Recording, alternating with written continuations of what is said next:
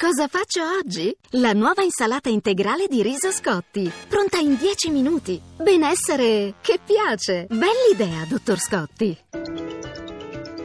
Radio 1 News Economy.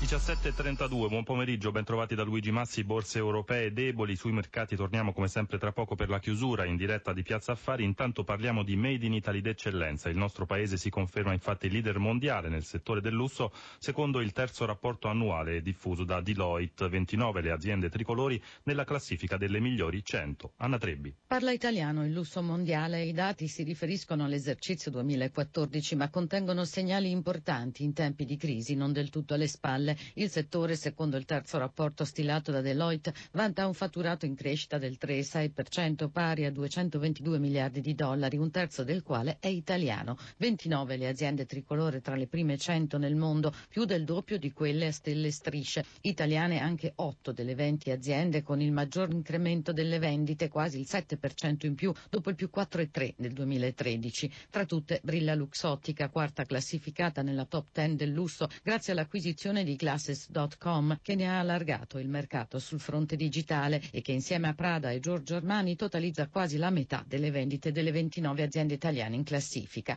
Porta gli occhiali anche il primato italiano in termini di espansione con Marco Lin che dopo aver acquistato la statunitense Viva International vanta un più 76%. Tuttavia il contributo italiano al fatturato delle 100 migliori aziende del lusso mondiale si ferma al 17% perché, osserva Deloitte, l'industria italiana continua a mantenere una struttura familiare e dimensioni ridotte.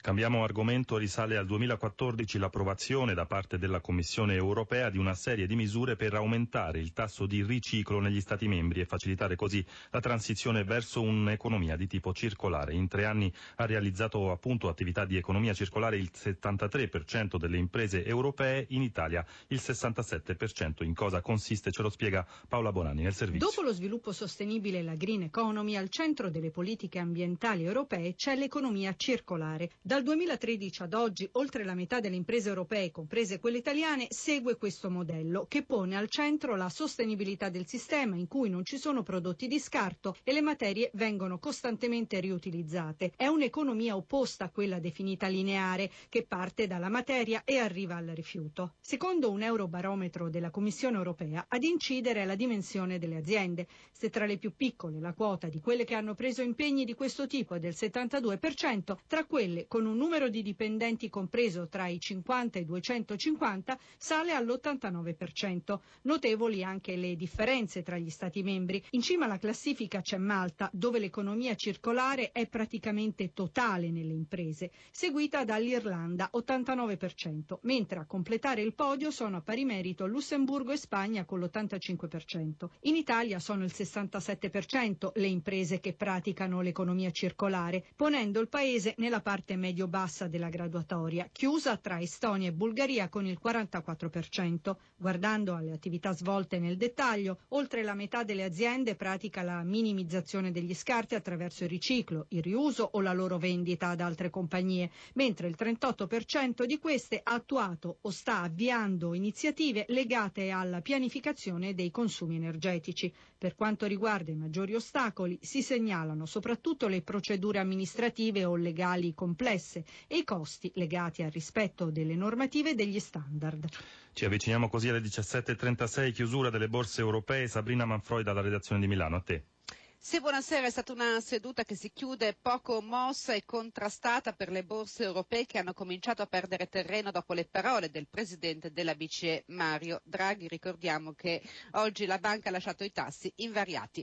In questo momento Londra ha chiuso a meno 0,10%, Francoforte più 0,03%, Parigi meno 0,21%, in calo anche Milano meno 0,24%. Intanto sempre a Vienna dove si è riunita la banca centrale si è riunito anche l'OPEC che però non ha raggiunto alcun accordo su un tetto alla produzione del petrolio. Il greggio scende dai massimi ma resta intorno ai 49 dollari al barile. In calo Anche Wall Street, Dow Jones meno 0,20%, a Piazza Affari in evidenza BPR più 3,17%, bene anche Fiat dopo i dati sulle immatricolazioni sale di due punti, peggior titolo Anima Holding meno 3,7%. Lo spread si allarga a 127 punti base all'1,38% il rendimento decennale, l'euro scende a 1,1150 sul dollaro. Linea allo studio. News Economy a cura di Roberto Pippan torna domani alle 11.32, podcast all'indirizzo newseconomy.rai.it, regia Alessandro Gritti, da Luigi Massi buon proseguimento d'ascolto su Rai Radio 1.